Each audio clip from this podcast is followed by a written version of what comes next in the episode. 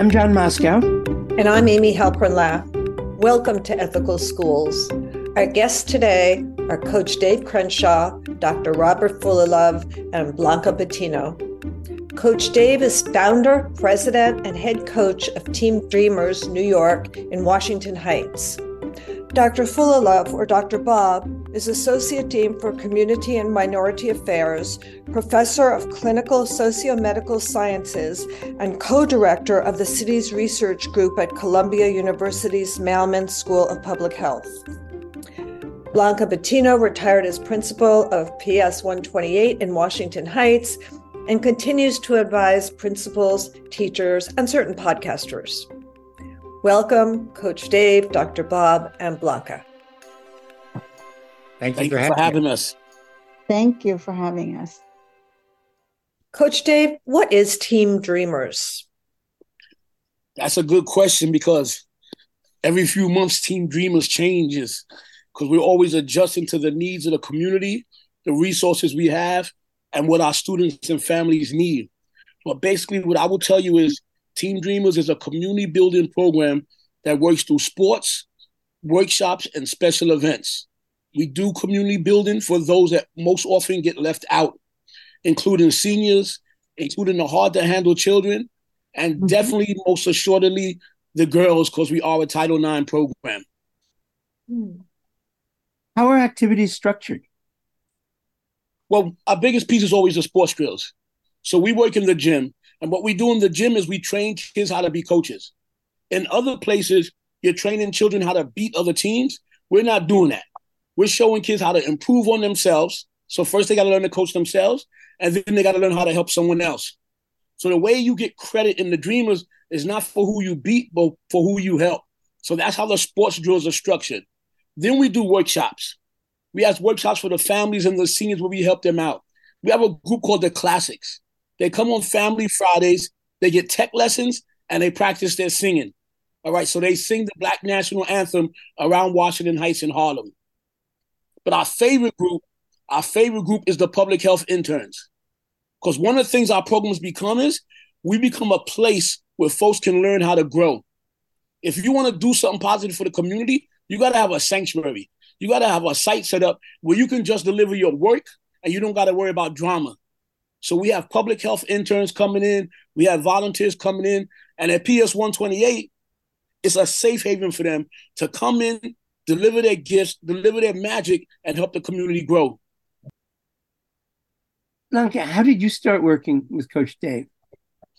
Well, I started working with Coach Dave in the 90s. I was fortunate enough to know the community board member, the late Gwen Crenshaw. She was a community activist and a school board member in our community, and she introduced me to Coach Dave, who would be working with our most hard to handle students after school. And he did it in various ways because, as he's mentioned, many of our students were struggling economically and in socially and in many ways. And he provided the type of environment that was safe, that gave them the opportunity to grow and to build themselves, to build their families, and to understand the needs of the community and to work with them. So it was an excellent program. It's so good that I continue to support it as a volunteer. In fact, I always say, you know, I used to be his boss and now he's he's my boss. Um, and we're basically volunteers. Colleagues, colleagues, no bosses. and Dr. Bob, how did you get involved with Coach Dave? Uh, interestingly enough, through my ex wife. I uh, had a long 42 year working relationship with Mindy Thompson Fullilove, probably the leading African American social psychiatrist in the United States who has had a long interest, going back 30 years, of trying to understand how the built environment and neighborhoods influence all the behaviors that, amongst other things, are so problematic for those of us who do medicine and public health. Coach Dave is someone who works with young people, as someone who has managed to bridge the gap between the Harlem community on the one hand and the Washington Heights community on the other, represented for Mindy a fascinating way in which to understand how community building could occur. What Coach has done in his work is make almost seamless the capacity to bring Dominican and African American families and students together. And in public health, you couldn't have a more lofty goal than to achieve that kind of community engagement. So she began immediately to involve him in her classes. And then with the beginning of a intervention that we put together that will celebrate 20 years of work this coming June 2024, Hike the Heights. Much of the relationship that I had with Coach Dave started to build around all of our efforts to bring members of the community together to think about the planning and the execution of on Saturday afternoon, typically the first one in June, where we engage people in hiking, appreciating the wonders of New York City public parks, but especially Highbridge Park, and where we not only get to engage folk around issues like being physically active and having families enjoy what is possible in a park setting, it was also an opportunity for us to link many community based organizations that are interested in community development, who are also interested in the parks, to sort of work together on a one day event that would have repercussions for what we do throughout the year. What we learn from each other by talking about what we'd like to do in June also has real impact for what we'd like to do throughout the year when a community partner might be needed for some intervention that we're putting together. I want to suggest that all this began with my relationship with Coach, his ability to connect me with others in the community, and my ability to make available students at the Mailman School of Public Health were very much engaged in understanding from a public health standpoint the dynamics of community life. It has been probably in a career that goes back 60 years, maybe the most important community partnership I've put together in a very, very long time. Coach, as, as Blanca was saying, you're the go to person to work with young people whom many adults find challenging. What are some of the strategies that you use that you find are helpful? The number one strategy I have is some people like kids, some people care about kids, but me, I believe I need them to make the neighborhood grow. You understand? Mm-hmm. I count on them. You understand? I, I don't do this stuff by myself. So the first thing is young people could tell I'm asking you to help. If you're the hardest to handle kid in the school, the first thing I'm doing is putting you in charge. You understand? I'm always going to ask you for tasks. I'm always I'm going to find your gift, and then I'm going to help you share it with other people because everyone has a gift, and it's up to us adults instead of putting them down and throwing them away, is figure out how we can help them shine. So the techniques I use for them is number one, getting them around good people. Okay. And I remember one of my alumni said, Yeah, coach is hard and he ODs on you, but he has like the best friends. He said he's going to take you to places and you're always going to meet good people. So people like Blanca, people like Dr. Bob, Al Curlin, Ruth Menden, and I can go on. They embrace my kids so their kids want to be part of the Dreamers even more. And the biggest thing is people want to make a difference. People don't want to get left out. You understand? So other folks is trying to win championships, and I'm trying to get kids to be a friend to their future. I'm always talking about their future and how they got to be a friend to their future and how we need them to do something great, how we need them to be involved. And we don't mean great in five or 10 years. We mean mm-hmm. great in next week, next month, the next event that we're having.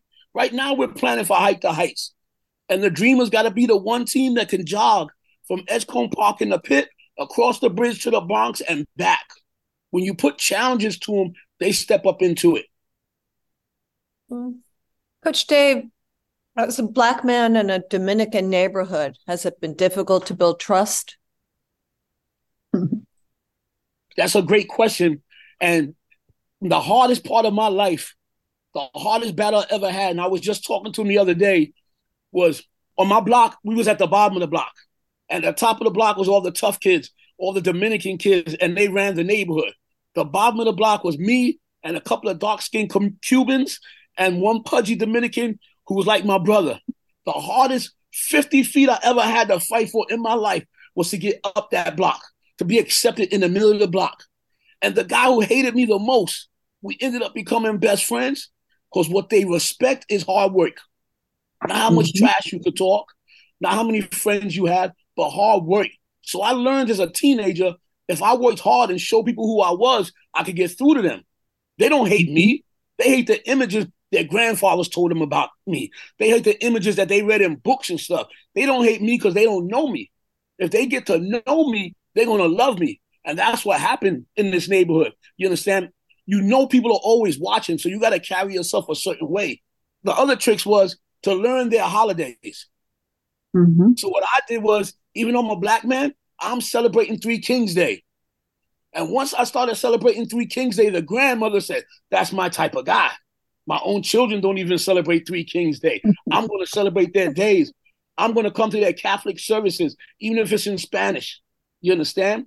But the biggest way I convinced this Dominican community to stay on my side was the dream of Santa Claus. Okay? Mm-hmm. On Christmas Day, the dream of fever, Santa Claus fever takes you over. And on Christmas Day, we start at 6 a.m. in the morning and we're knocking on people's doors with gifts. Sometimes it's a trophy, sometimes a uniform with your name on the back, but you can't get the gift unless you sing a song.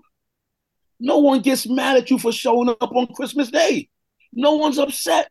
You understand? So we would start at I would start at 6 a.m. in the morning. And then my top coach would like, you right, you really here? And she would jump up and she'd come out. She said, I want to deliver to my team. So we're going to people's houses, we're knocking on doors, we're taking pictures with Christmas trees, and families are singing, and they can't believe their teenagers even know a Christmas song because they don't sing for the family anymore. So we make special days special. So families want to come back. We want to build memories that you can't forget about. Hmm. Dr. Bob, you've talked about how your collaboration with Coach Dave changed and deepened during the pandemic. Can you talk some about that? What actually happened? The pandemic, I don't have to remind anybody who's tuning in, mm-hmm. was a time when everybody was locked down. But from a public health standpoint, it was our greatest urgency. We needed to have people tested. When we had a vaccine that we were very clear was going to work very well, we had to make sure that vaccine distribution occurred. Um, with everything shut down and with people really being fearful about going out, holding public events where you got people tested, where you got them vaccinated, really was calling for more than you typically get from volunteers. But having a cadre of public health students whose basic reason for existing is to understand epidemics and the problems that are created when a health crisis shows up in a community, this is an ideal time to see how community public health really operates. Because it wasn't the hospitals, the doctors, or the nurses that went into the streets and invited people to do community based testing and community based vaccine events that would have a tremendous impact on the impact that the pandemic would have on the community. Having Coach Dave be the person who helped us organize opportunities for me to bring my crew and the resources they had into the community so that both could benefit. In a public health text on community public health, this would be a textbook case of how community partnerships are not only put together, how they are tested, and how ultimately, if they are to survive, if they are to work, how it is that they actually function when they're at their best. Between the efforts on the part of my students who come from all over the world, they're not just young people from New York, and with the knowledge that many of them bring from a wide variety of disciplines and a wide variety of experiences, coupled with Coach Dave's organizational understanding and knowledge about where best to go, who best to contact, how most efficiently one might get the word out that we're doing something important. I mean, we're literally trying to write this up as a series of case studies because we think that what we did in Washington Heights with Coach is really something that others who are in schools of public health could mm-hmm. learn from about the power of engaging students in a community based activity at a time when it really counts. I mean, this has been a unique experience, and we're still continuing to learn from it. Dr. Bob, are there broader lessons you would draw from this work? Everything imaginable, because we in public health have a lot of money, a great deal in the way of resources invested in putting our finger on the pulse of what's happening in the community. But the way that typically comes about is by looking at changes in the rates of infection, changes in the rates of mortality, the number of people who are dying, in the course of any given day, week, month, or year. The real changes in community life come before they start to show up as a health problem. Well, I'm going to be really clear about that. By the time you show up with a raging case of COVID 19, we failed you because there was some point in the process of being exposed where, had there been an appropriate public health present, that might have been an exposure. That might have been an infection that didn't happen. Working with Coach Dave is about being at the place where the vibrant life of the community can be observed, it can be surveyed, and it can be used to provide on the spot, timely interventions at a moment when they can have the biggest impact on community health.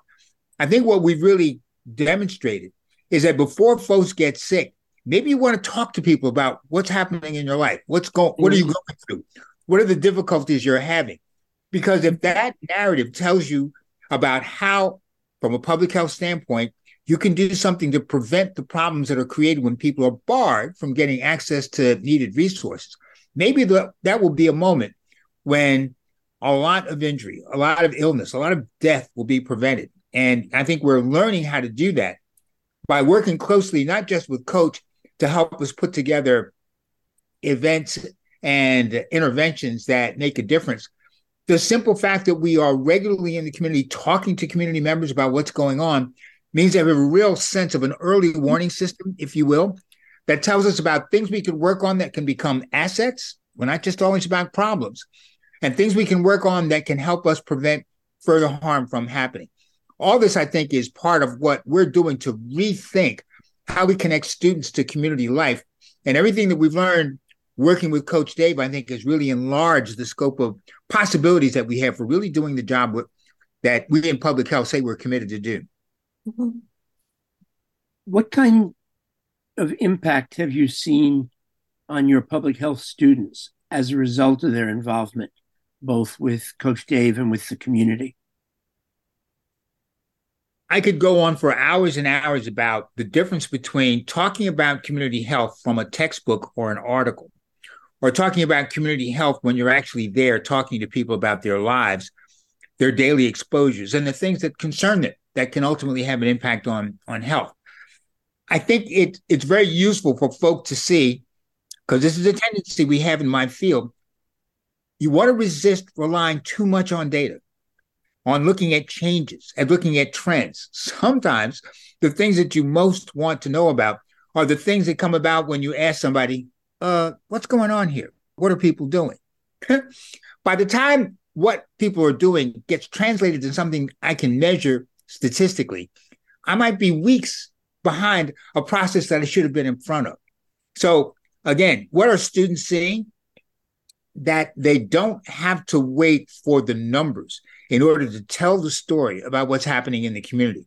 And I think they learned that especially at the feet of Coach Dave, who is often a running narrative. Here's what you're looking at. Here's what you want to pay attention to. Here's what you're seeing. Trust me, I've gotten a lot of accolades as a teacher in a very long career, but none even remotely compares to the ways in which my students are absolutely ecstatic about what they're learning simply because they're more engaged with the world in real time than they are with the readings about the real world. And I can add to that because that's an important part of my mission is mm-hmm. I've watched these young people come in and one of my main things is to make them feel comfortable with the community. You understand? Mm-hmm. Not just titles, not just credentials, not just the leaders, but be comfortable with the community. They literally come in and they're so comfortable with research and clinical stuff, they're very uncomfortable going in the gym. they feel out of place. I don't care if they got one degree or two degrees. When you mention going in the gym, they feel uncomfortable. So what we do is they help my kids with homework. My kids teach them how to make a layup. My te- kids teach them how to jump rope. So if you come to a community event, you're not uncomfortable when you see people dancing. You're not uncomfortable when sports comes out. And this past summer, three of his scholars who were very nervous about when the basketball went in their hand, they looked like they were 12 years old again. but by the end of summer, they was helping me run the gym. By the end of the summer, they realized I could make a layup, I could do jump rope, and I can do these different activities with the children. We want them to be comfortable enough with the community and realize Wherever you go, there's Coach Dave's. That's one of the biggest things I teach them. Wherever you go, there's folks like Coach Dave. Your challenges, can you find them and figure out how you can help them and not just tell them what they should do? You understand? This is very important in Bob's philosophy. Is learning the community so you can figure out how to help us and not just try to fit us into something you read in a textbook someplace. Mm-hmm. Is there some larger group that you're a part of when you say that we try and find out what is lacking in these students' lives, what could be helpful? Um, and there are the three of you, but is that attached to any larger network? Oh, yes. The network is called Uptown. Okay, what we do is we work with different agencies, schools. Thanks to Blanca Battino and my mother, any school in the neighborhood, I could walk right in and talk to the principal without an appointment. You understand? So we work with the schools, the um local centers. I have so many alumni that's directors. That's how we survived during the pandemic. I went right down to the polo grounds and I had two centers, a Boys and Girls Club and a PAL center. Both of the directors came up through the Dreamers. So when you hear me say we, we don't do this stuff alone. We're not in just one school. We go to different schools, we go to different churches, and we meet and greet each other and figure out how we can help each other. That's how we got through the pandemic. It was never just Coach Dave. It was always like, Blanca, you bring me five to this. Um, St. John's, you bring me some over there. Polo Grounds, we need your site to do the vaccine outreach. So that the network is what we call an alumni and teammate association of partners. We count on each other and we stay in touch with each other. And we're actually getting ready to formalize it tomorrow. How are you going to formalize it tomorrow? We've been working together for so long that we're going to build an alumni and teammate association. It can never mm-hmm. be just an alumni association because then that would take Dr. Bob out. That would take Blanca out. But I got directors who are partners and they want to help out. You understand? So by calling an alumni and teammate association, these are the folks who help Dave and the Dreamers get through things. And tomorrow we're going to formalize it by starting a list of the people who are in this association so that we can get ready for 2024. And what we're looking for is people who want to build. That's the key. We're looking for mm-hmm. people who want to build. And you cannot build if the space is not comfortable. See, if we don't mm-hmm. have comfortable spaces for the public health interns, for the volunteers, they're going to go someplace else. You understand? They're not mm-hmm. going to stay someplace where they're uncomfortable.